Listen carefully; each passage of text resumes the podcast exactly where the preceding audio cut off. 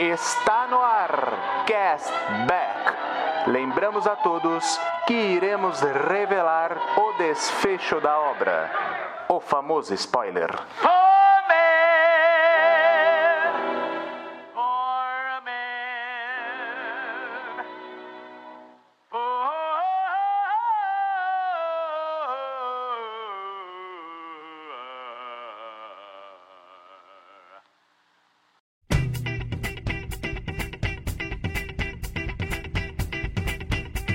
Mais uma quinta, mais um hype. Olá, Castbackers, eu sou o John e hoje, hoje prepare suas tropas porque iremos para as terras francesas, ou nem tanto, né? Hoje nós vamos falar de Napoleão, filme do excelente diretor Ridley Scott.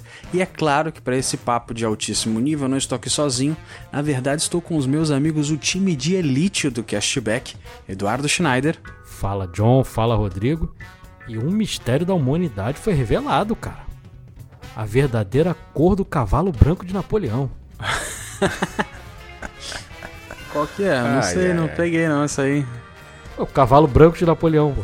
É branco. Ah, tá. Ai, caraca, isso aí eu não esperava, não. E fechando o time de elite, Rodrigo Poli. Fala, Castbackers. Vou dizer uma coisa pra vocês. Depois da Joséphine, o Napoleão coringou legal. Pegaram a referência, né? Olha aí, aí tá. Essa foi, foi mais tranquila, essa foi mais tranquila. Maravilha, então aumenta o som, vista seu bigorne e... Fala, galera, aqui é o Michel Arouca e prepare-se porque o hype já vai começar.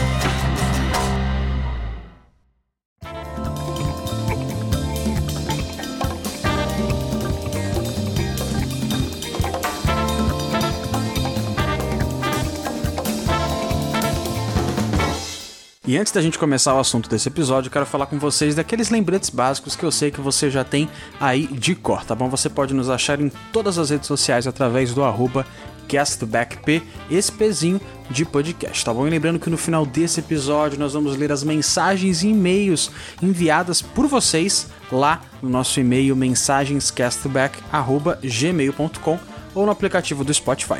Tá bom? Logo após isso nós vamos dar as notas, que vocês já sabem como é que funciona, tem o nosso selinho, e a gente fecha o episódio com o nosso momento de jukebox para escolher uma música e terminar o programinha em altíssimo nível. E claro, esse episódio só foi possível graças aos nossos apoiadores, exatamente. Então se você ainda não é um Castback Gold, faça parte lá em catarse ponto me barra castback. Por apenas cinco reais por mês você tem diversas vantagens, você tem acesso ao nosso grupo exclusivo de apoiadores, onde você escolhe por votação o último episódio do mês, você escolhe as capinhas desse episódio. Esse episódio que você está escutando agora, a capinha, foi o nosso grupo de apoiadores que votou toda quarta-feira lá, além, é claro, de um episódio bônus especial toda semana pra você. Então, ó, presta atenção. Se você não nos ajudar, a gente tá na roça, o cashback vai acabar. E aí você me pergunta, mas John, tem outra forma de ajudar? É claro que tem outra forma, porque você também pode nos ajudar pelo Pix. O nosso Pix é o p castback arroba gmail ponto com, que você pode estar enviando qualquer valor, você que escolhe e a gente que agradece, tá bom? Então qualquer valor que você quiser, lembrando que cinco reais ou mais você participa de todas as vantagens do Castback Gold. Então, tá bom? Presta atenção, cara, ajuda a gente, pelo amor de Deus, tá legal? E é isso aí, agora vale lembrar que o final de ano tá aí, já praticamente chegou, já estamos no final do ano, e o Castback possui um link de filiado da Amazon, olha só que maravilha, exatamente, comprando pelo nosso link você não tem prejuízo nenhum e ainda ajuda o Cashback a continuar. Então aproveita essas festas que tem amigo secreto ou amigo oculto, não sei como é que você chama, inimigo secreto, inimigo oculto, seja o que for, vai comprar na Amazon, lembra do Castback, acessa o link que tá aqui na descrição desse episódio e você vai nos ajudar muito também. Beleza? Agora, sem mais delongas, vamos pro episódio.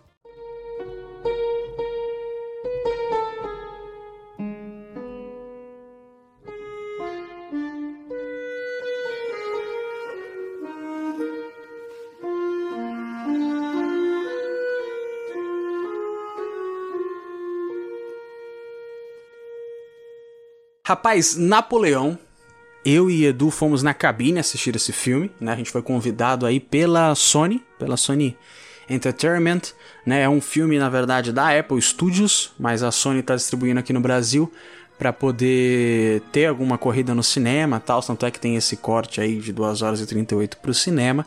Rodrigão assistiu no cinema, inclusive hoje, né, foi aí, pagou a sua sessão, e eu queria saber de vocês, assim, um pouco da impressão inicial, assim, porque eu tava com uma expectativa por ser do Ridley Scott, depois por ser do Joaquin Phoenix e da Vanessa Kirby, que são dois atores que eu gosto muito. E, assim, assisti e beleza, né, é aquilo. Talvez pudesse ser um pouquinho mais. O que vocês acharam, assim, impressão inicial? É, talvez aqui do, de nós três, eu acho que talvez eu que estivesse com mais expectativa, né? Porque eu gosto muito dessa parte histórica. Verdade. Eu quase que virei um...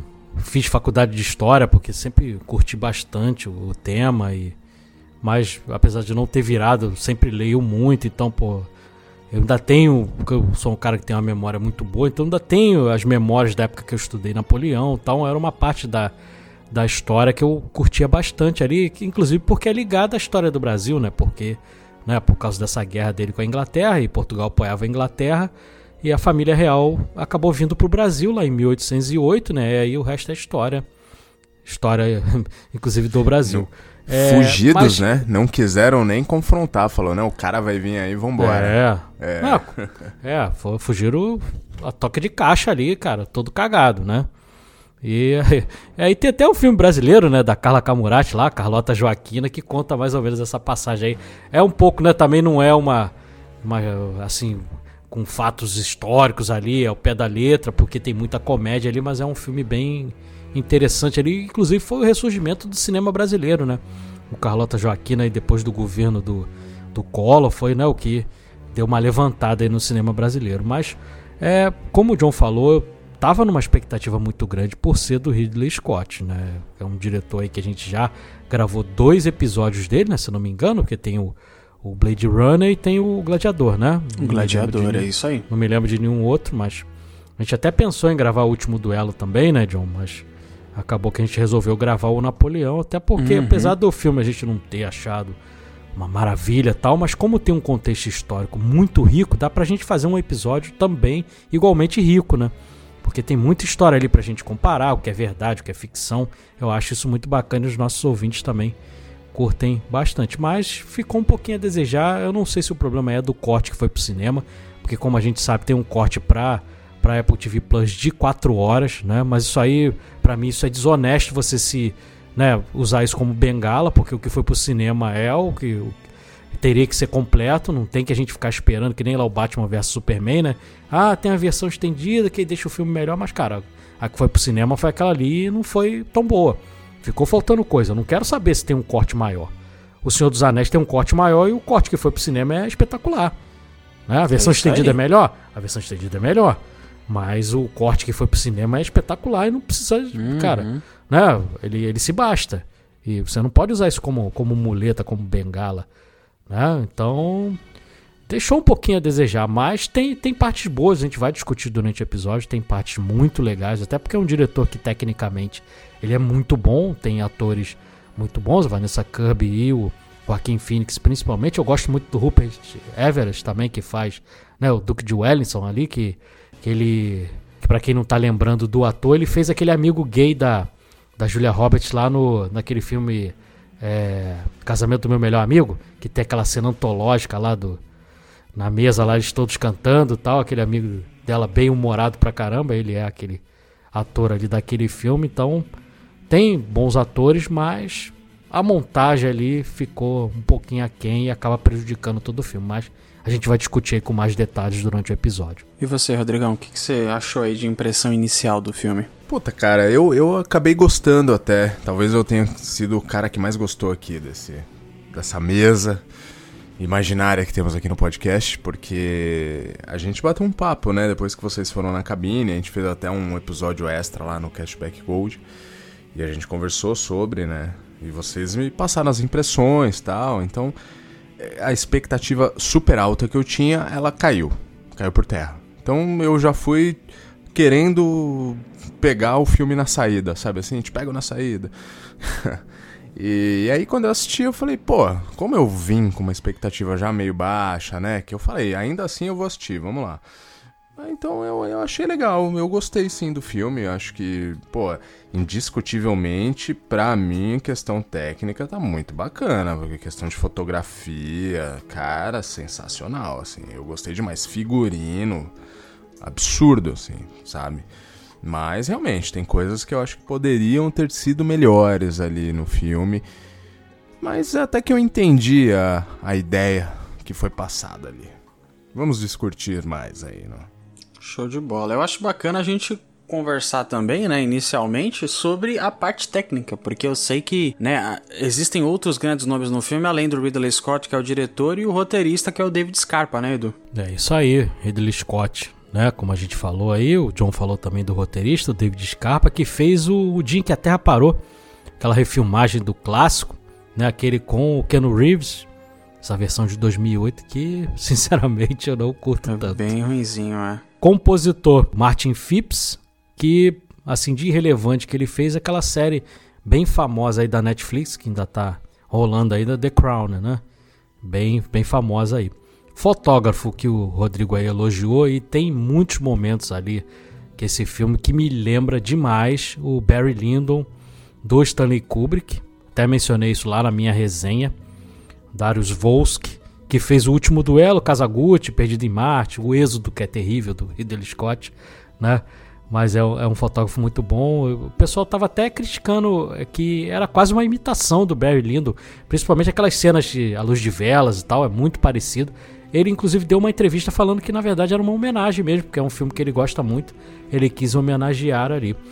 Editores, você tem dois editores, né? Você tem a, a Claire Simpson, que já esteve aqui no Cashback, né? no, no Platoon, ela inclusive é a ganhadora do Oscar por essa edição. Aí você vê o filme, a gente vai falar muito mal da edição aqui, é uma ganhadora de Oscar. Aí você fica pensando, será que a culpa é dela? Ela fez O Jardineiro Fiel também, que é um filme que eu nem gosto tanto, mas que a edição é impecável. E fez com o Ridley Scott O Último Duelo, que é um filme, pra mim, espetacular. E ela é auxiliada pelo Sam Restivo, que não... é um cara ali que está começando a carreira. Figurino, que o Rodrigo elogiou, que eu também concordo cem por cento com ele. A, a figurinista é a Janty Yates, que fez Gladiador, fez A Cruzada, fez O Perdido em Marte com o Ridley Scott também. Então já, já era uma parceria aí já de, de longa data. E ela é auxiliada pelo David Crossman, que fez justamente outra coisa que também o Rodrigo comentou, que são os uniformes militares, né? Os uniformes militares estão impecáveis nesse filme. Estão muito bonitos. Né, muito bem feitos, bastante realistas com o que, que tem de, de, né, de, de pinturas da época, são muito, e ele tinha a experiência de ter feito o mil novecentos e dezessete, né, aquele filme do Sam Mendes, que é quase todo em plano sequência, de fotografia do Roger Deakins também, espetacular. Então a parte técnica muito boa. Os atores ali, ele fica muito focado no Joaquin Phoenix, que interpreta o personagem principal, né, o Napoleão Bonaparte, e a Vanessa Kirby lá fazendo a Joséphine, e tem lá o Rupert Everett fazendo o Duque de Wellington, né? Tem o Ben Miles lá fazendo o Culancourt lá, que teve em Endor agora há pouco tempo, então, né, ele não tem os outros atores ali que estão ali coadjuvando, eles não têm tão pouco destaque que você tem até dificuldade de lembrar deles. Isso pra mim é uma falha do filme, né, quando tem personagens que são ricos ali, cara, né, daquela época ali da Revolução Francesa, teria personagens ali da política da França daquela época ali, que poderia ser mais destacado, eles são completamente escanteados, entendeu? A gente tem dificuldade até de lembrar os outros atores que participaram do filme, mas a parte técnica ali, ela é quase que impecável ali, com exceção da edição. A edição a gente vai bater bastante aí, vocês podem ter certeza. É, é isso aí, é como você disse, a edição talvez é o ponto mais fraco, porque realmente a fotografia do filme eu acho muito bonita, a composição ali toda é maravilhosa. É, a ambientação também, né? Não só a fotografia, mas a ambientação, os palácios que são usados, né? Tem um momento que tem uma reunião lá num lugar, uma escadaria gigantesca, é tudo muito, realmente muito bonito, até na, na parte do Egito, né? Que a gente vai comentar um pouco também sobre as imprecisões históricas do filme. Aquela parte do Egito eu acho muito bem feito, acho muito bem ambientado ali, é bem bacana. E os figurinos também são espetaculares, apesar da gente não ter... muita mudança por parte do Joaquim, né? Por parte do Napoleão Bonaparte, ele tá sempre com a mesma, com a mesma roupa, com o mesmo conjunto, só muda as cores ali. É, é tudo muito bem feito, você vê que a parada, eles tiveram um cuidado realmente de fazer cada detalhezinho ali. E o filme, ele começa já no, numa pegada diferenciada, né? Porque ele começa já no, com um letreiro explicando é, um pouco da relação e tudo mais, e quais são as ambições, os anseios ali de Napoleão, né? Porque ele fala que, e dentro disso tudo, tinha um jovem, né, Napoleão Bonaparte, que estava querendo se destacar no exército. Você vê que desde sempre a vontade dele era se destacar num todo, e tem aquela cena da guerra, que eu sinceramente não acho... Esse filme pra mim ele tem uma questão, porque tem várias cenas muito bem montadas, muito bem feitas, mas nenhuma me chama tanta atenção, as cenas de guerra, exceto uma cena que a gente vai falar mais pra frente. Mas ele tem toda uma montagem muito escura ali, eu não sei se vocês tiveram esse problema, mas aquela primeira cena onde eles estão... não estão invadindo, eles estão destruindo os barcos ingleses e tirando os ingleses daquela ocupação ali. E ela pra mim ficou bem escura, tem uma cena bem gore, com o cavalo tomando um tiro no meio do peito, né? Que é um cavalo dele ali. É. Tem inclusive o cavalo que branco. É mentira, né? Também. Que é mentira é também. Mentira. Nossa, é mentira. A imprecisão histórica tomou, desse filme é... Ele tomou um golpe de baioneta. Isso aí é conhecido, história bem conhecida, naquela Batalha de Toulon, ali. No Cerco de Toulon, que era uma área dominada pelos monarquistas ali naquela época. Né, você vê ali também a guilhotina ali da Revolução Francesa, Maria Antonieta, né? Você vê um ah, monte de... Ah, sim, verdade. É. Essa cena de abertura é muito legal. É, você vê ali que tá aí, você vê o, o Napoleão assistindo ali, que isso também é imprecisão histórica, porque ele estava fora é, em batalha, então ele não estava ali, entendeu? Ele estava em outro território ali e, e tem essa imprecisão histórica ali, que diversas imprecisões históricas. É, naquela época ali da Revolução Francesa, Napoleão, que é de mil setecentos e sessenta e nove, ele tinha vinte anos ali, né? Era bem novinho ali, ele ainda não tinha chegado a general, ele justamente ele chegou à ascensão ali justamente com a Revolução Francesa, né? Que aí eles estavam, né, instituindo a República ali com o apoio do povo, né? E, e aí tem uma, uma, uma frase do filme que eles usam, que é ele veio do nada e conquistou tudo, que também é mentira, porque apesar de ele ser de uma nobreza, não a nobreza muito grande lá, que de, eles denominavam como baixa nobreza, ele não era pobre, ele, ele inclusive ele, o que implicavam muito com Napoleão, porque ela, ele é da região da Córcega, né, que...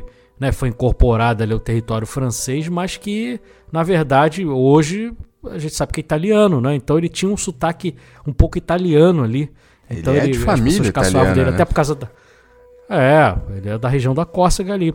E ele, ele tinha um sotaque meio italiano, ele é muito baixinho e tal, então ele tinha uma, uma, alguns problemas ali. Ele até utilizava essa, né, é, como a gente sabe, né, por, por ter essa questão da altura dele, ele acabava se impondo de outras formas ali, né? Na agressividade, na estratégia e tal. Mas realmente tem muita imprecisão histórica ali. Claro que, pô, é um filme de ficção, não tem que ser... A gente viu lá o Amadeus, por exemplo, lá, não é a vida do Mozart, né? É totalmente diferente, é totalmente romanceado, mas a proposta do filme, do Amadeus, é outra completamente diferente, porque o que estavam vendendo nas propagandas, é esse o problema, é o que estavam querendo vender pra gente, estavam vendendo como um épico do Napoleão, e na verdade não é, uma história muito intimista, né? Ele é, é muito mais intimista, a gente não viu Napoleão estrategista ali, tanto que a gente vai comentar durante o episódio, em alguns momentos você tem até dificuldade de entender por que, que o exército tá apoiando ele daquela forma, porque não tem nenhuma cena, entendeu, durante o filme, que mostre essa, essa empatia que ele tinha com o exército dele. Ele estava sempre muito alheio. Eu vi muita gente é, elogiando a atuação do Joaquin Phoenix, falando até mal do filme, mas elogiando a atuação do Joaquin Phoenix. Eu não concordo, apesar de achar o Joaquin Phoenix um baita de um ator.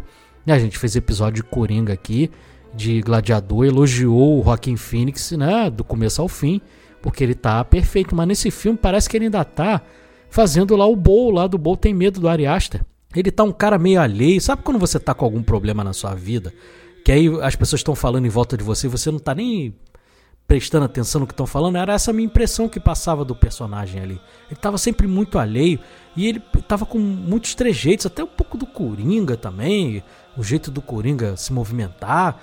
Ele tava muito... Parece que não, não saiu desses personagens. E aí me lembrou muito... Todo mundo, pô, conhece o Antônio Fagundes, né, pô? A baita de um ator aí de cinema, de novela, né? O Antônio Fagundes, apesar de ser um baita de um ator, se vocês repararem, depois que ele fez o Bruno Mezenga, né, no Rei do Gado, o Bruno Mezenga falava meio com a boca mole, assim, tinha um sotaque diferente. Parece que ele incorporou isso à persona do...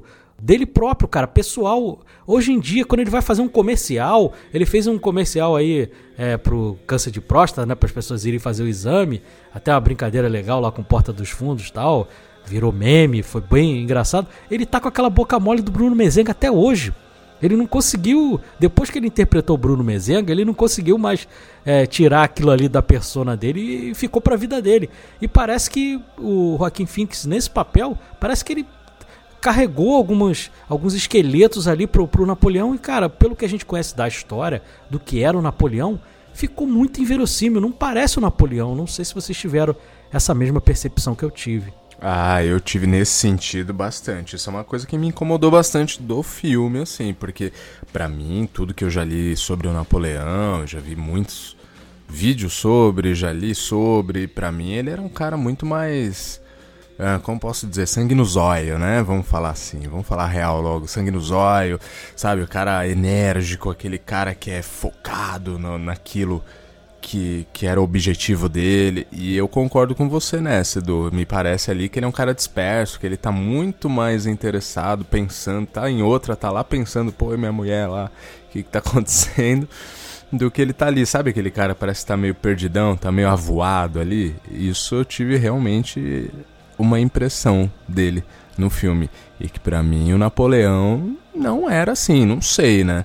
Mas ao meu ver, tudo que eu li, que já assisti sobre, me parece ser um pouco diferente. É, isso eu vou discordar um pouco de vocês nesse sentido, porque eu concordo que assim, ele não tá atuando, ele não é, ele não incorporou, nossa, é, parece que o Napoleão incorporou nele, não, realmente ele tá sendo somente o Joaquin Phoenix, emulando um monte de coisa que ele já fez nos últimos anos, mas eu, isso não me incomodou, isso de certa forma eu até curti, saca? Mesmo sendo algo fora do personagem, pra mim até tava legalzinho assistir ele fazendo as outras coisas, porque como a história em si não tava mostrando o Napoleão que eu queria, que era justamente o estrategista, a gente até brincou em off, falou, o Edu comentou, pô, eu fui esperando o estrategista e encontrei o Napoleão Corno.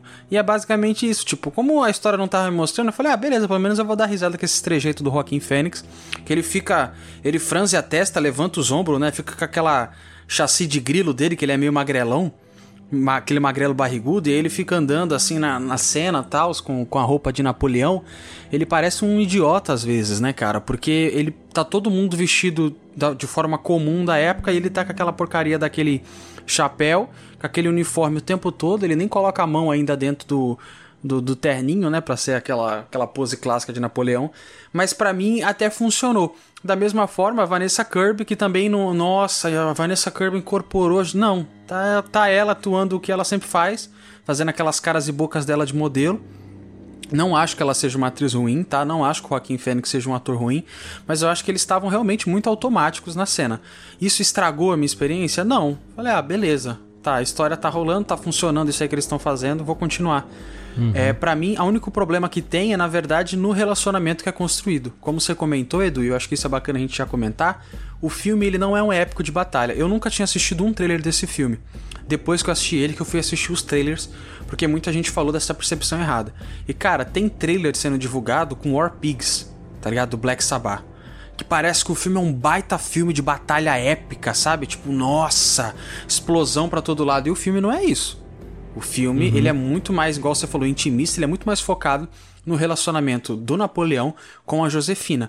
E esse relacionamento simplesmente não funciona. Ele não é bem construído por conta da edição, cara. É. A edição estraga esse relacionamento diversas vezes.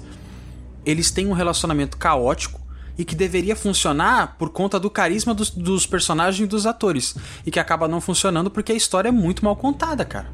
É. Essa coisa da mão do colete lá é por causa de uma pintura do Jacques-Louis David de mil oitocentos e doze, que tinha realmente essa mãozinha dentro do colete, assim, né, cara, tradicional do, do Napoleão.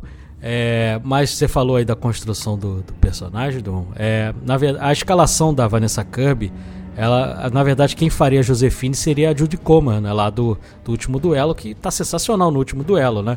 A atriz aí que a gente gostou bastante. Seria muito legal vê-la aí de novo com Ridley Scott, mas ela estava com problema de agenda lá e aí não conseguiu fazer o filme. A Vanessa Kirby, É, ela tem aquele Piece of a Woman, que, é, que ela tá muito bem no papel. Então ela mostra que ela tem talento, né? Não é uma atriz qualquer ali, ela consegue fazer coisa boa, né? E é aquela contracena com, né, com o Shia LaBeouf, né? Que hum. porra, é, é, um, é um desastre. Ela consegue se sobressair. É, mas o grande problema também, John, além da construção da montagem, é na escalação, porque a Vanessa Kirby ela é muito mais nova do que o Joaquin Phoenix, certo? É, e o, o, o personagem da Joséphine, ela é seis anos mais velha que o, o, o Napoleão, né? Beleza, tal, com maquiagem você pode consertar isso, tal, né? Mas, cara, até a gente viu isso lá no Poderoso Chefão, né? Porque o Marlon Brando era bem mais novo do que o, né, o Vito Corleone. Eles transformaram num senhor de sessenta, quando o cara tinha uns quarenta e poucos anos de idade na época, né? E você é bem verossímil. Mas aí o que acontece? Dá um problema no roteiro também, porque como ela era mais velha e ali não parece, né? E, e fica claro que ela não, não é mais velha ali, é, causa um problema quando tem aquela parte lá, por que, que ela não, não consegue engravidar? Né? Porque aí fica aquela coisa do Napoleão ser infértil, que isso também é mentira, né? Não tem isso na história, até porque Napoleão já tinha alguns filhos bastardos naquela época do casamento com a, né, com a Joséphine, e aí eles tentam utilizar isso como justificativa e fica meio jogado ali, cara, quando na verdade ela não estava conseguindo engravidar, John, porque ela já era muito velha, entendeu? Ela já era, a Joséphine já era muito velha, por isso que ela não conseguia mais engravidar, que ela tinha dois filhos do primeiro casamento, né? Que a gente vê os, as duas crianças lá. E aí acaba que ela não, não consegue engravidar por causa disso. Mas aí como é, não construíram dessa forma na história, acaba dando esse problema aí. Aí eles têm que ficar enxertando coisas ali que não aconteceram para poder justificar isso, cara.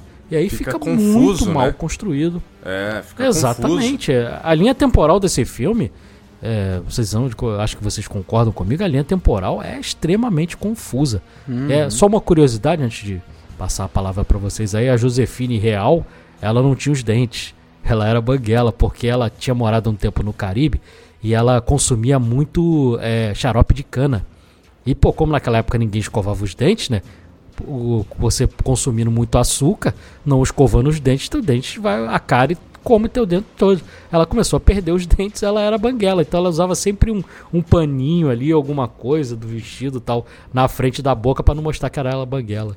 Pô, Napoleão. Caraca, ela... Que isso, Napoleão. Bom. Caraca. Tá ruim a vida. Ai, ai, olha aí. Tá vendo? Se alguém visse a necessidade aí, se tornasse dentista naquela época, hein? Que loucura. Vamos lá. É... Eu acho que, assim, além da edição que vocês comentaram, que eu acho que realmente é meio complicado essa montagem aí, porque tem uns cortes muito secos, assim, e quem não tem um mínimo de conhecimento da história, e tudo bem, né? Beleza. Mas a pessoa fica bem perdida, né? Fica extremamente perdida, porque do nada tá ali, daqui a pouco tá numa, tá numa campanha de guerra, e do nada você não sabe se voltou, se não voltou, o que que tá acontecendo, eles só colocam as datas ali, ah, mil e oitocentos e tralalá, tal, guerra de Waterloo, não sei o que, enfim. Então fica, fica meio uma loucura. Outra coisa também, eu acho que a passagem do tempo ali, ela não teve nada que demonstrasse isso, tanto que nem parece muito que eles envelhecem, né, no filme.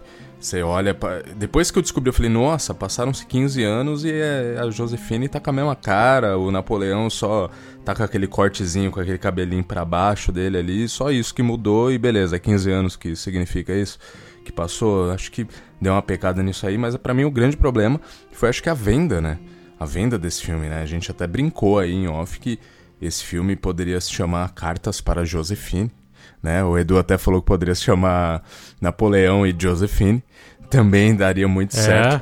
É, então eu acho que é a venda, né? Porque um, um trailer que rola War uhum. Pigs e tal, você imagina uma outra coisa.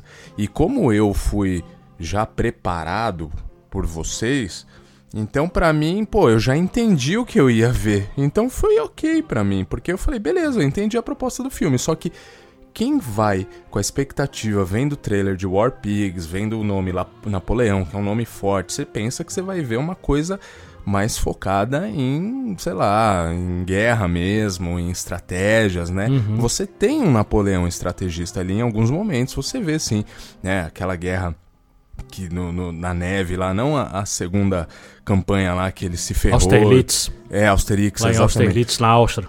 É, exatamente, exatamente, contra a, a Rússia, né? É, pô, é a, aquela cena é animal, né, cara? Que eles estão ali e ele, você vê a estratégia dele, não, aguardem, tal, agora ataca de lado, ataca não sei o quê, agora canhões, que aí os caras estavam naquele rio, aquele lago, né, que era, que tava congelado, e aí jogando as bombas ali e afundando todo mundo naquele rio gelado ali. Pô, que, que cena. E, e é bem legal, você vê a estratégia dele ali, até em mil oitocentos e quinze, quando ele retoma, né, o império para ele, você vê ele ali analisando com os caras, bom, temos tantos homens aqui, a Prússia é tanto, não sei o que, vamos lá, tal. Você vê um pouquinho dele estrategista, sim, entendeu? Só que quando você vai com uma expectativa de uma venda, de que você vai ver basicamente isso, aí chega lá, não é exatamente isso, é uma coisa mais intimista, é uma coisa muito mais é, mostrando o lado, vai, humano dele, aí fica muito esquisito, né? E aí cai por terra mesmo toda expectativa, né? Mas acho uhum. que no geral é um, é um filme bacana, é legal, é interessante, você tem de tudo ali, você tem ele estrategista, você... A Joséphine, pra ele, era realmente muito importante, tanto que a gente tem até no final ali, que ele cita ela nas últimas palavras dele. Então, é natural que seja, que a gente tenha um filme que dê uma grande importância pra esse personagem, só que a venda, pô, mostra outra coisa, né? Então, acho que o grande problema tá aí. É, cara, é uma história ali, é bem interessante, é o, a história da França ali naquele período é o famoso bota-casaco, tira-casaco, né, porque você, tá, você tem uma monarquia absolutista ali, né, com Luís dezesseis ali, a Maria Antonieta, aí depois aí tem o, né, o, o golpe com a, a Revolução Francesa, aí vira a República, aí daqui a pouco eles montam um, consul, né, um consulado e daqui a pouco vira império, né, volta ao período de reinado ali, virando um império. Então é o famoso bota-casaco, tira-casaco, mas é, realmente é muito confuso ali essas passagens ali, cara. É, e passagens muito importantes, por exemplo, quando ele vira cônsul da República, é, um, é tão rápido que você não tá entendendo o que tá acontecendo, e tem uma batalha ali, o golpe é chamado de golpe do dezoito Brumário, que é importantíssimo, a gente estudou isso na escola, é um golpe importantíssimo, é passado ali, cara, é en passant, entendeu?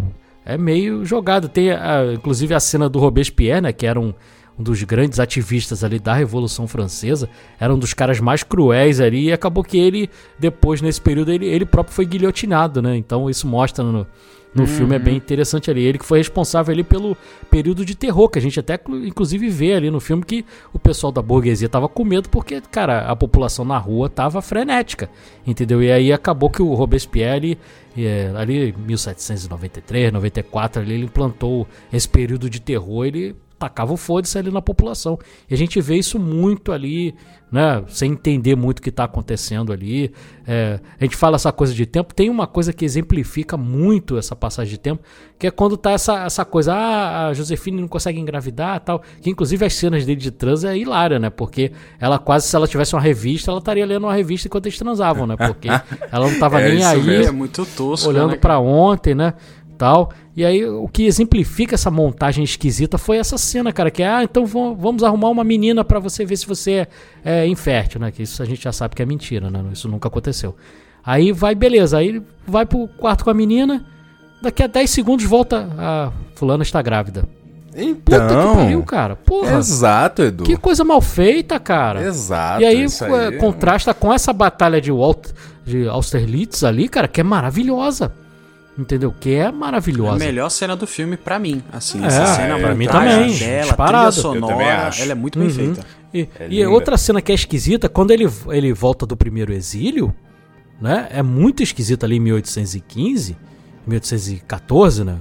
Ele, ele é exilado lá em Elba, né? Depois ele vai pra Santa Helena no segundo exílio dele, mas no primeiro exílio, quando ele volta, que aí, né, vão, vão pegar ele na estrada, que aí o, o exército tá todo a favor dele. Cara, em que momento do filme você viu essa empatia para as pessoas estarem seguindo ele a qualquer custo? Contra Neida, ele tem cento e vinte mil soldados com ele, tipo, como assim, exatamente, cara? Em qual cena nenhum do filme? Em que cena? A gente tava até conversando em off, né, John? Lá do, do William Wallace. Uhum. Tem cenas que constroem... Por que, que as pessoas seguem o William Wallace? Tem cenas no é filme, construído. duas, três, quatro, cinco cenas... pra chegar naquele momento ali, você, cara, é o... tamo junto, até você tá quase pegando uma, não, uma espada ali e indo junto com o William Wallace, porque você tá frenético ali. Nesse aqui, cara, não tem nenhuma cena que demonstra essa empatia pra ele. Cara, é o nosso líder, não, estamos com você.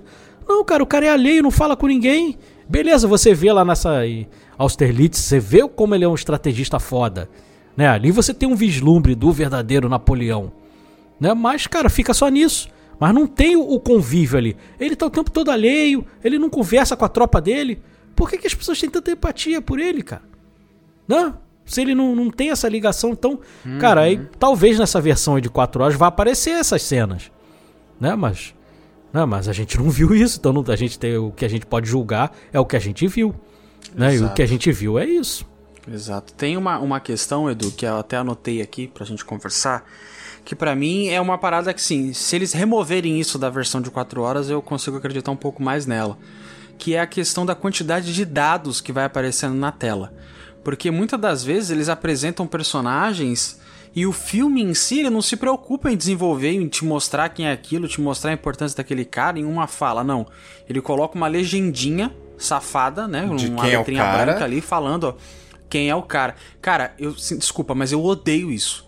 Eu, se você não tem como me mostrar, me falar uma frase, ô senhor cônsul do, do raio que o parta da poxa China, pelo amor de Deus, velho. E aí você, eu assim, legenda, aí tem que entender o que tá acontecendo, você tem que entender o ano que isso tá acontecendo, em que momento da vida de Napoleão isso tá acontecendo, e ainda tem que entender qual a importância desse cara.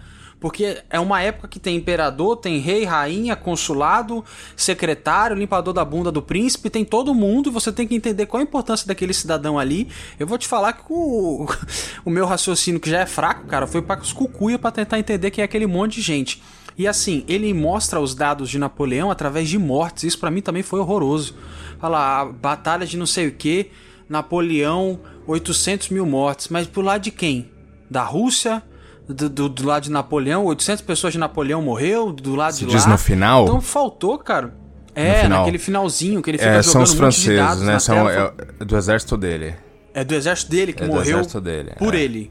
É. Não foi que ele matou. Então, pra mim já era outra coisa. Mas cara, então, é, essa é falta complicado. De construção bem feita, sabe? De você ter uma harmonia do que você tá mostrando e ter uma coesão ali, é muito ruim, cara. É muito difícil você compreender esse filme. Isso foi uma coisa uhum. muito chata, porque é o que eu tava comentando com vocês em off. A sensação que eu tenho é que eu fui num restaurante, comi um baita de um prato chique e saí com fome, porque tudo é bonito, é maravilhoso, é cheiroso, o uniforme é lindo, a trilha sonora é bonita, a fotografia é maravilhosa, mas cadê o clímax desse filme? Uhum. Cadê o começo, meio e fim da parada? Não tem, cara. Eu saí com fome da parada. Falei, pô, é, ficou faltando filme. É bem aí. Confuso. E, cara, era bem fácil, porque não é um período tão longo. O cara não teve um reinado, né, de então, cinquenta não anos. É, não é uma é, rainha Elizabeth. Entendeu? Você pega ali mil setecentos e oitenta e nove, né, que foi quando teve a Revolução Francesa. Né? Ele é nascido em mil setecentos e sessenta e nove, então ali ele tinha vinte anos. Né? Então, cara, não tem muita dificuldade ali. Aí, pô, ele vira cônsul da República em mil setecentos e noventa e nove, dez anos depois. E aí, em é, mil oitocentos e quatorze, ele vai pro primeiro exílio. Em mil oitocentos e quinze, ele volta. E aí, é quando ele perde a, a Batalha de Waterloo e é exilado de novo na, em Santa Helena.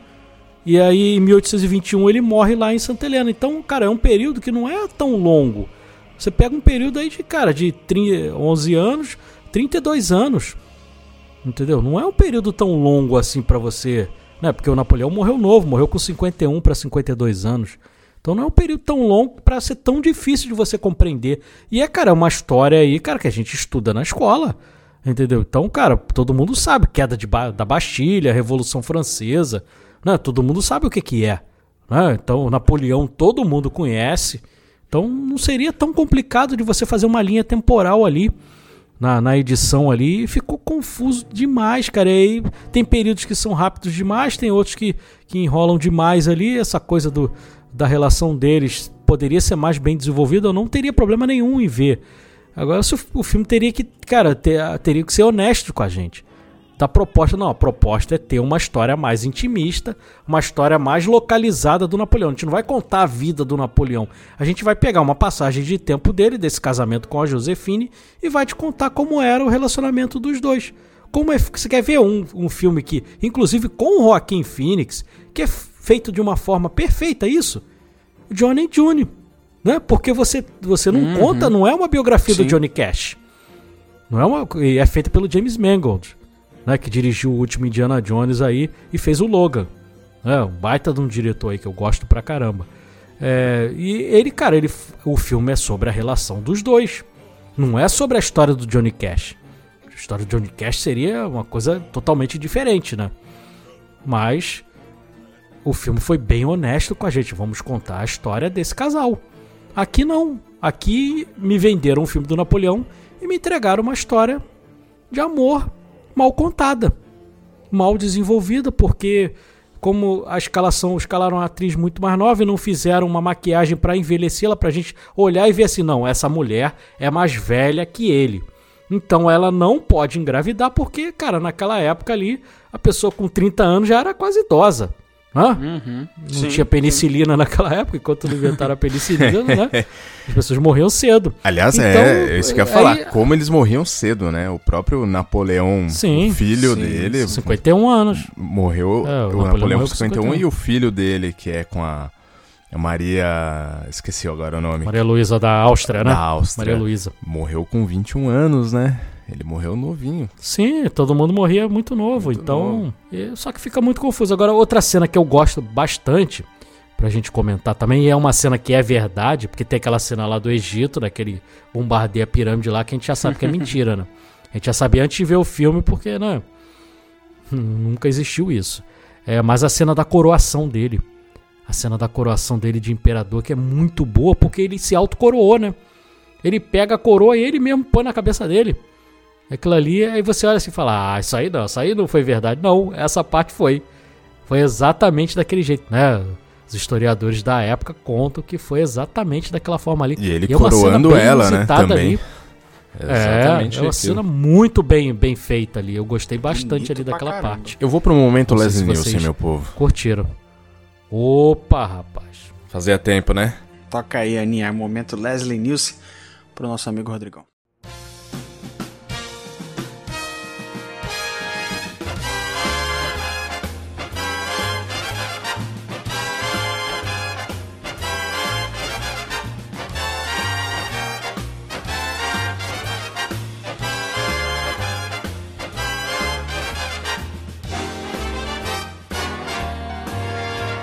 Isso aí, cara, é, é, é bizarro. É, a questão do... essa coroação, eu achei muito esquisita a cena, mas o fato de você estar falando agora de que é algo real, né, algo que aconteceu, é, uhum. realmente foi muito bacana, cara, porque ele se achava pra cacete, né? Sim. O bicho tinha, é... era pequenininho, mas tinha um ego enorme. É, ele tinha uma personalidade muito forte, e só que isso a gente vê, nesse momento a gente vê essa personalidade do Napoleão. Uhum. Talvez por isso até que eu goste dessa cena. Porque ali eu consegui ver o Napoleão que eu queria, sim, ali, que é o Napoleão sim. que a gente conhece da história, né? E no, no filme a gente vê o Bol lá, entendeu? O Bol do, do Bol tem medo. Às vezes o Coringa, fica, né? Tem uns... É, vem um é pouquinho passando, o Coringa. Mas, mas fica... Mas o problema é essa linha temporal, cara. Essa linha temporal é, me incomoda demais. É, é muito confuso. O bota casaco, tira casaco, a pessoa não entende o que tá acontecendo ali. Ué, o que que tá acontecendo aqui? Mas eles não, não deram o golpe ali pra tirar o... Ah, o rei, e agora o cara tá virando imperador? Como assim? O que aconteceu aqui? Perdi aqui essa parte. Tem uma, uma parada também, né, do que a gente tava até comentando antes de assistir o filme, acho que no dia da cabine, que é como o Ridley Scott, ele sabe escrever bem personagens femininas, né? Isso é uma parada que o cara velho manja, mano. E, cara, ele manda muito mal com a Joséphine, porque no relacionamento deles, e tem um momento em que achei que o filme... ia realmente dar uma cara pra esse relacionamento deles, que é quando ele tá lá no Egito e ele descobre que a mulher dele tá dormindo com outro, e já é bagulho de conhecimento comum, né? A isso casa é outra verdade. Já sabe. Isso aí é saía mesmo. Na imprensa, a imprensa Nossa, era, até, era até mais ácida do que... Era o, o Leão Lobo lá da época, era bem mais pesado do que do que de hoje em dia, cara. Bizarro, bizarro. E aí tem uma cena mega dramática Voltei. Que eu acho muito bacana. Boa, então pode cortar aí, Aninha.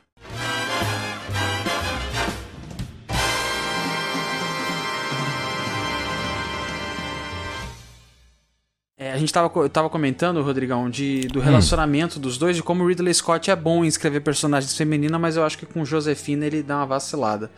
Porque tem uma cena dramática quando ela volta pra casa, né? Ele fica revoltado porque ele é mega apaixonado. Ele fala, poxa, eu vou, tô, a França inteira sabe que eu voltei pra casa, mas minha mulher não tá aqui ainda.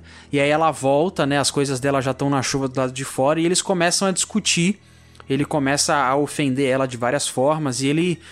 Ele fala, olha, você, eu quero que você fale que você é minha, depende de mim. E eles constroem uma dependência muito grande, porque a Joséphine é uma persona, é uma mulher que tem vários filhos já, né? Não tem mais como se sustentar, principalmente na época em que vive. Então ela depende completamente de, de Napoleão, pisou muito na bola também.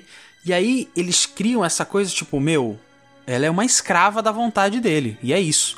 E você vê ela chorando, ela se entregando completamente...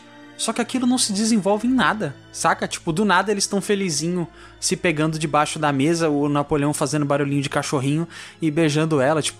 Tá bom, pra um... você não vai evoluir nada, você vai mostrar esse fato de que a mulher é atormentada por esse cara, esse cara é, é, é um psicopata, assim, que, que não sabe o que é da vida, vai continuar tomando chifre o resto da vida, e ainda assim você não desenvolve isso. Saca? Talvez aí aquela coisa, não é certo nem a gente ficar usando essa muleta, mas, pô, será que na versão de quatro horas vai? Porque se não for, amigo, vocês vão me perdoar, assim, gosto muito do Ridley Scott, mas eu não vou assistir quatro horas desse filme que a gente assistiu. Esse filme de duas horas e meia que a gente assistiu, se tiver uma quatro horas dele, dessa chatice, dessa confusão de edição e de, e de, e de história, cara, esquece, não dá, não tem como.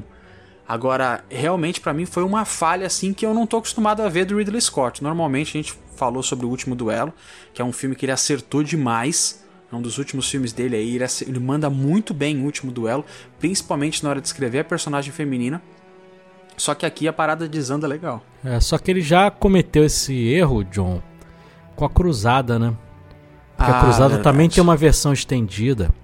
Né, que conserta muitas coisas que na versão que foi pro cinema tá ruim, mas na Cruzada ficou legal, a versão estendida é muito boa e realmente conserta. Não sei se vai conseguir aqui no Napoleão, mas de qualquer forma a gente vai ver, né, porque a gente é, mas, nosso trabalho, a gente vai, amigos, vai é... dar uma olhada lá pra ver. Vocês sabem que essa, essa questão aí não me incomoda, essa questão que o John falou aí, por quê? Porque pra mim ficou subentendido, pelo menos foi o que eu entendi, né, que o, o Napoleão ali naquela ocasião, que ele volta puto, não sei o que, pô, ela me traiu, não sei o que lá, e daqui a pouco ele tá de boa com ela, né? Mas ao meu ver é que ele era muito, ele era extremamente cego por ela, fascinado por ela, ele era um dependente dela de certa forma, de que ele gostava demais dela, sabe? Quando o cara... gosta e o cara fica extremamente cego, assim, aceita até ser corno manso, sabe? Nesse sentido, né? E ela também dependente dele por outras questões, entendeu? Então, pra mim, ficou subentendido isso, e aí aquele cara que passa por cima das coisas, porque ele pode ser o imperadorzão fora de casa, o cara que vai lá, estrategista, sei o quê, mas dentro ele, tipo, pô, dominadão total, assim, nesse sentido de sentimentos, né? O cara que, ah, nossa, é cego por ela e ela dependente dele pra essas questões aí, né? Já tinha sido casada, já tinha dois filhos e precisava dessa, né? Dessa questão aí de estar com ele. Mas agora, uma coisa que eu não sinto e que na história diz, né, as histórias dizem que ela, que Napoleão era o grande amor da vida dela, por mais que ela tenha feito o que tenha feito, era o grande amor, mas no filme não me transparece isso, parece que ela realmente, beleza, tá ali mais por, né, que ela precisa mesmo e tal, tanto que em vários momentos, não sei se vocês repararam, mas até na, na coroação ela dá uma olhadinha pro carinha ali e tal, aí em outro momento não mostra quem ela tá olhando, mas vê que ele tá ali, X, tal, e ela tá olhando pra um outro lado, assim, bem fixamente pra alguém, assim, então você fala, ih, já tá olhando pro outro cara ali, entendeu? Então, não sei, cara, o filme me transpareceu isso.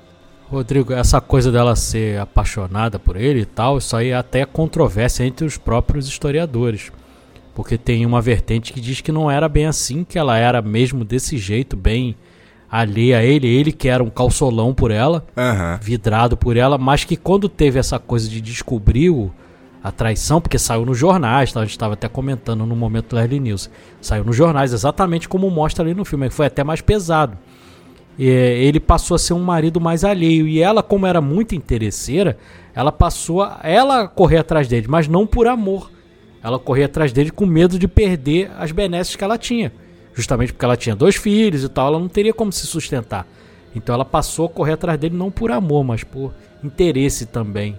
Tem essa, essa vertente também da história aí. Como a gente não estava lá na época, a gente não sabe ao certo, né? É. Mas tem essas, essas duas visões aí da mesma história, né? Foi uma é, decisão aí... do filme por esse outro caminho que, pô, então tá, uhum. faz sentido, né? Faz é, sentido. faz sentido, né? É. Uhum. É, isso aí nem é problema. O problema são... é a passagem temporal mesmo. O problema é a atuação, que é, talvez não seja a culpa dos atores, mas o que foi ali solicitado no roteiro, então o tom não ficou do jeito que eu queria, e essa linha temporal que tá toda cagada, cara. Né? Essa linha temporal, pra mim, é a pior parte do filme. A, a edição ali, pra mim, ela mata o filme, ela deixa o filme muito insosso, com algumas partes muito corridas. E outra coisa também, a gente falou aí da Austerlitz ali e tal, até aquele cerco lá de Toulon, tem aquela cena do cavalo que é bem gráfica, né? Pra você ter um impacto inicial ali, o cavalo tomando uma, um balaço no meio dos peitos, é bastante interessante ali. O John reclamou de ser muito escura, talvez tenha utilizado até aquela tecnologia, né, John, do, do Day by Night, né? Que a gente já hum, comentou em outros episódios, que faz uhum. no Mad Max, talvez tenham filmado de dia e só escureceram na, né, na...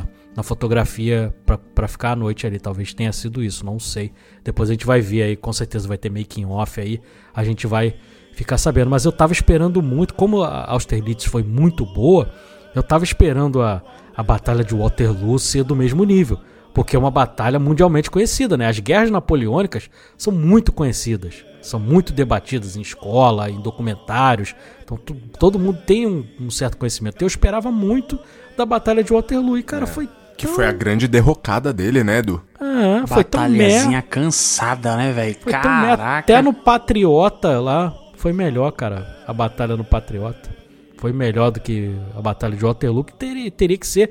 Cara, não vou dizer que seria do nível do, do dia D lá, do, né, do Resgate do Soldado Ryan, mas pelo menos do nível do Austerlitz, né?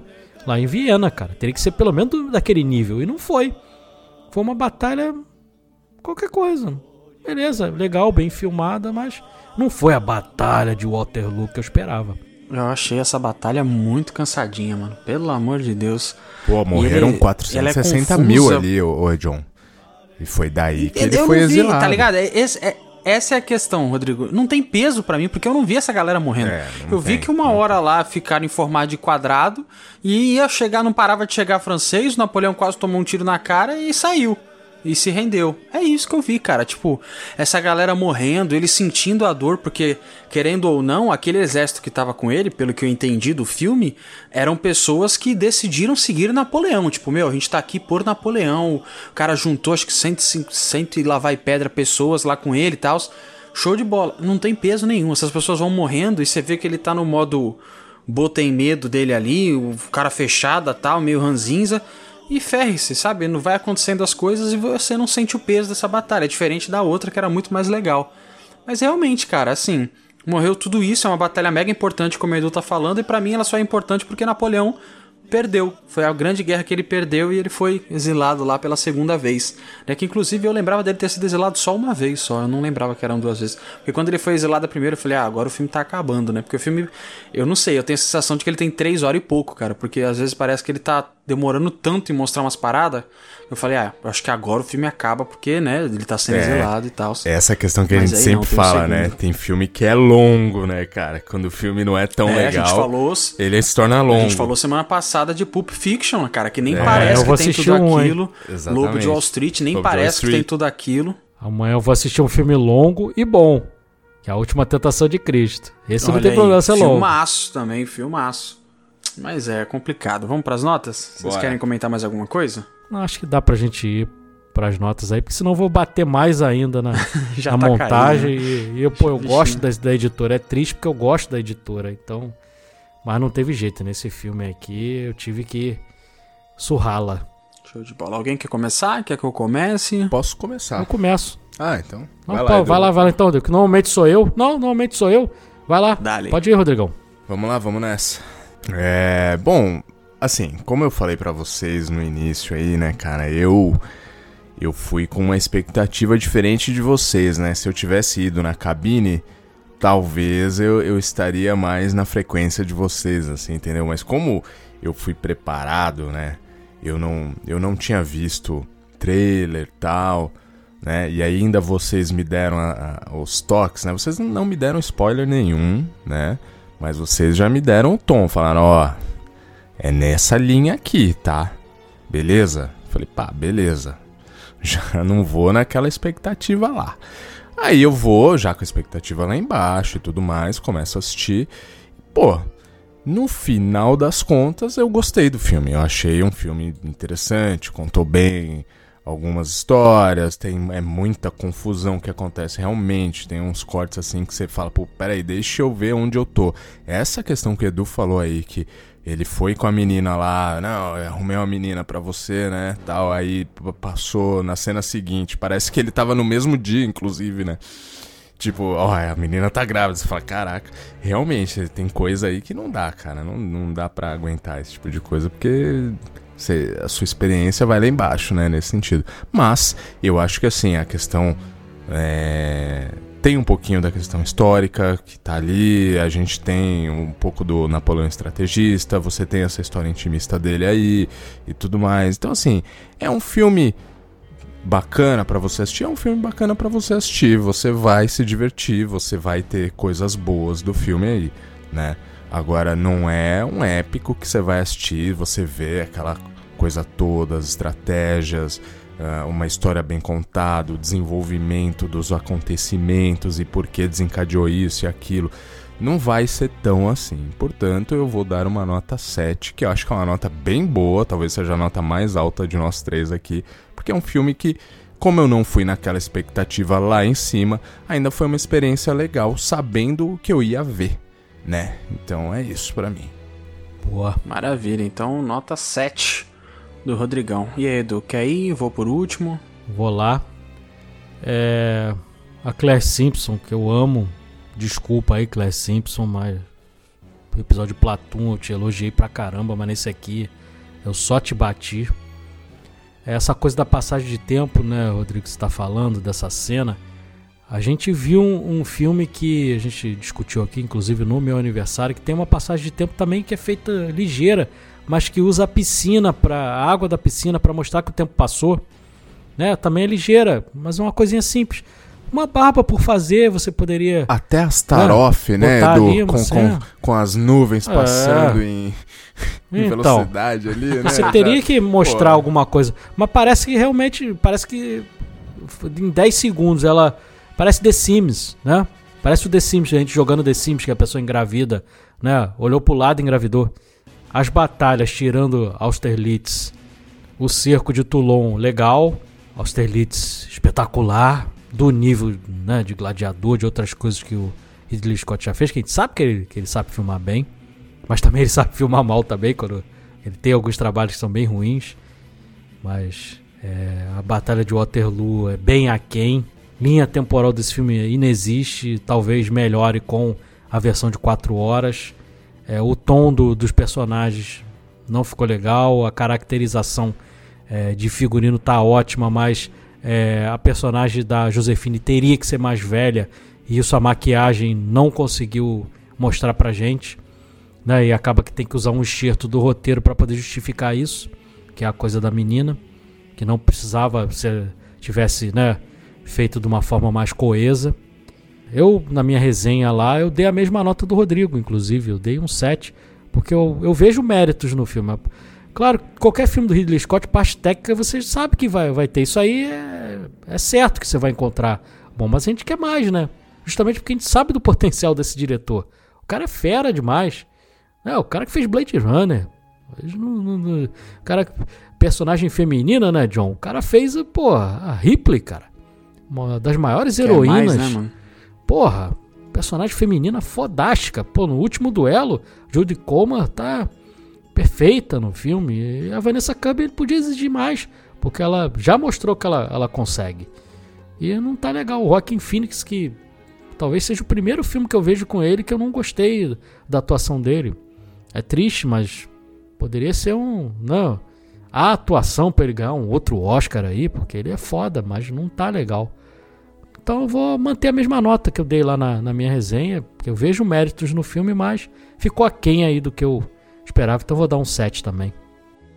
Show de bola, nota sete aí também do Edu. Agora vou eu. Acho que eu não tenho muito mais o que falar, né? É... é isso que vocês comentaram. A edição é pavorosa desse filme. Pra mim o roteiro também é bem fraco, o que me preocupa, porque é o mesmo roteirista de Gladiador dois, né? Que é o filme aí. Gladiador, eu já trouxe como meu filme de aniversário. Eu amo Gladiador. Pra mim o filme maravilhoso. É... E me preocupa muito esse roteiro sendo escrito aí pelo David Scarpa. É um filme que tem Denzel Washington, inclusive. Mas enfim, é um... esse filme, cara, que a gente tá comentando hoje, é... realmente é um... é um filme que tinha tudo pra ser aquele que o Oscar abraça, sabe? Desde atuação, fotografia, figurino. É o filme que o Oscar gosta. Mas, poxa, é um filme de duzentos milhões que eu não consegui ver, assim, muita coisa, saca? Exceto pra essa cena do gelo que a gente já comentou. Falta clímax, falta ali um... sei lá, cara, falta muita coisa pra esse filme. E eu consigo ver méritos também. O Ridley Scott, é isso que você comentou mesmo, Edu. O cara é bom, sabe? O velhinho, ele é bom. Quando ele quer fazer assim, ele consegue. E ele tem cuidado. Parece que mesmo quando ele faz as coisas no automático, ele faz as coisas melhores que muito diretor hoje em dia. Porque o cara tem experiência, né? Mais de setenta anos... Mais de setenta anos não. O Ridley Scott, se pá, acho que é uns... Mais de oitenta. Mais de oitenta, é. Já tá ali, já beirando já. E, cara, ainda tá mandando benzão quando ele quer. Então eu vou... Eu não vou assustar muito, não. Eu vou continuar nessa média de vocês também. Vou dar uma nota sete. Porque eu acho que menos que isso também já é um pouco demais pra esse filme. Então... Napoleão, né? Filme novo de Ridley Scott, fica com nota sete e ganha o selo George McFly. Hello? Anybody home? Hey, think McFly, think.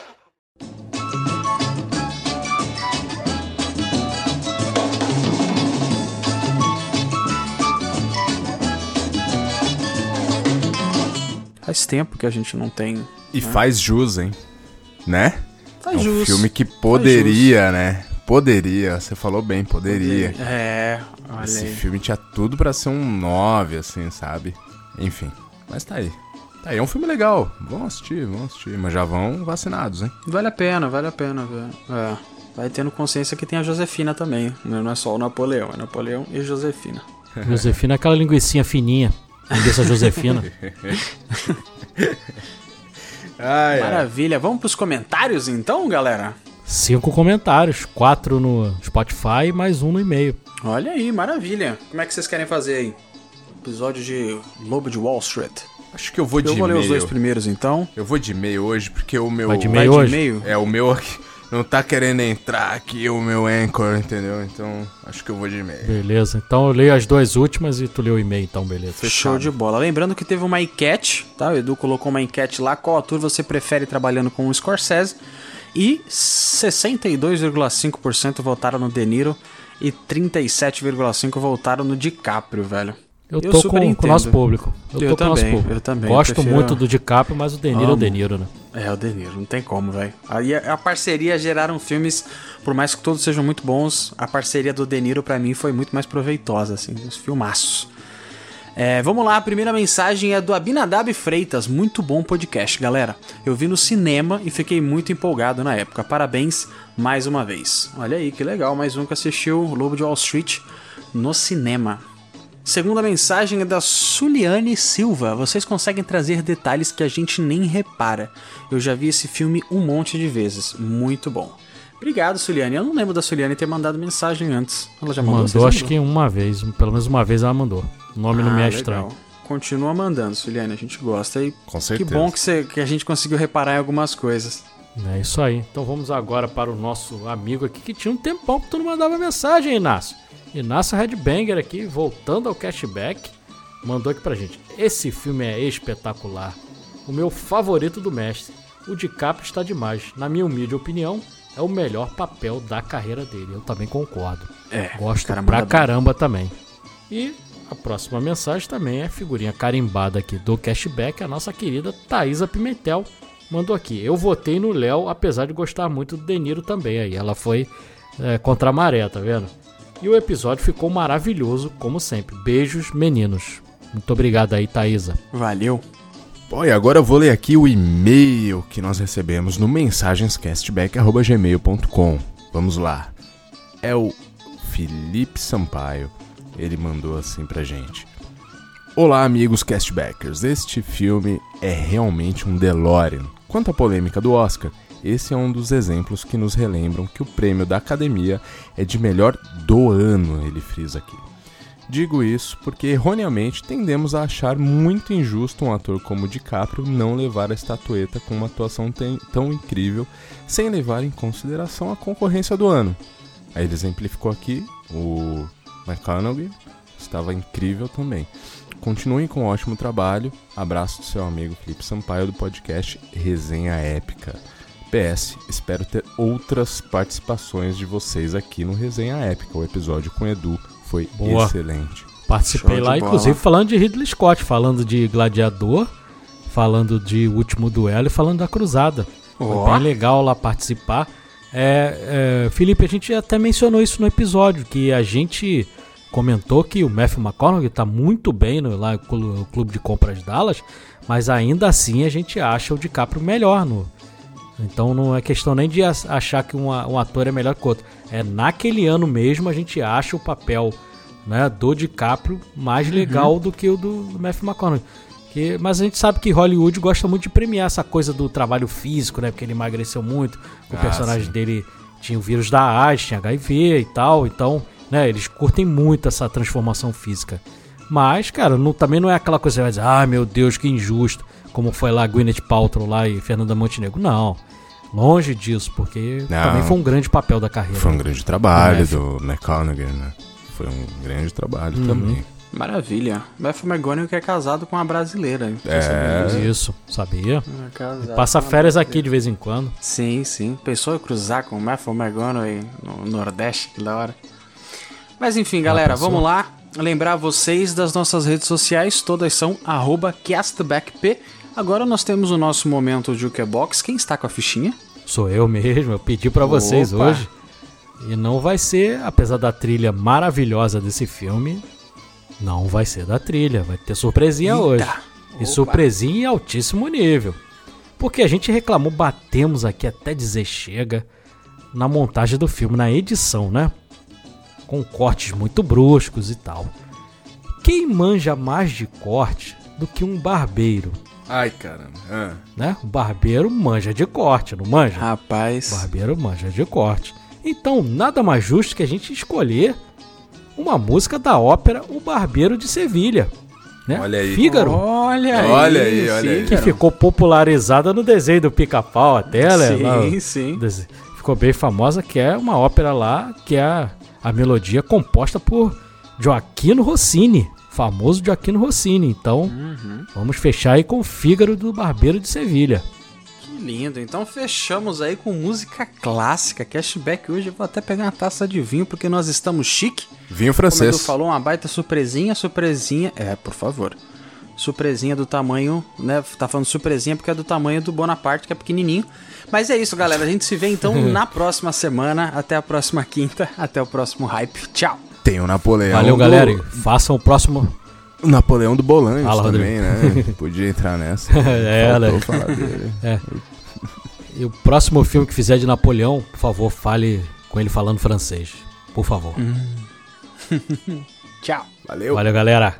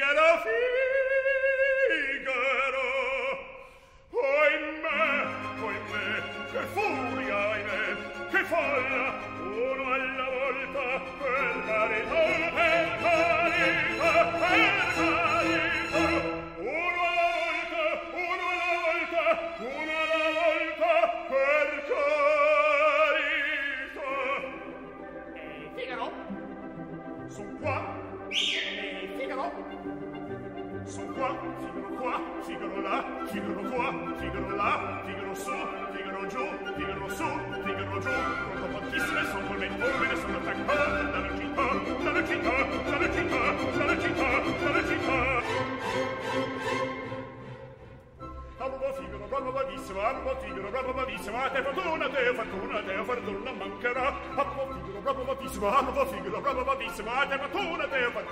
fortuna, mancherà.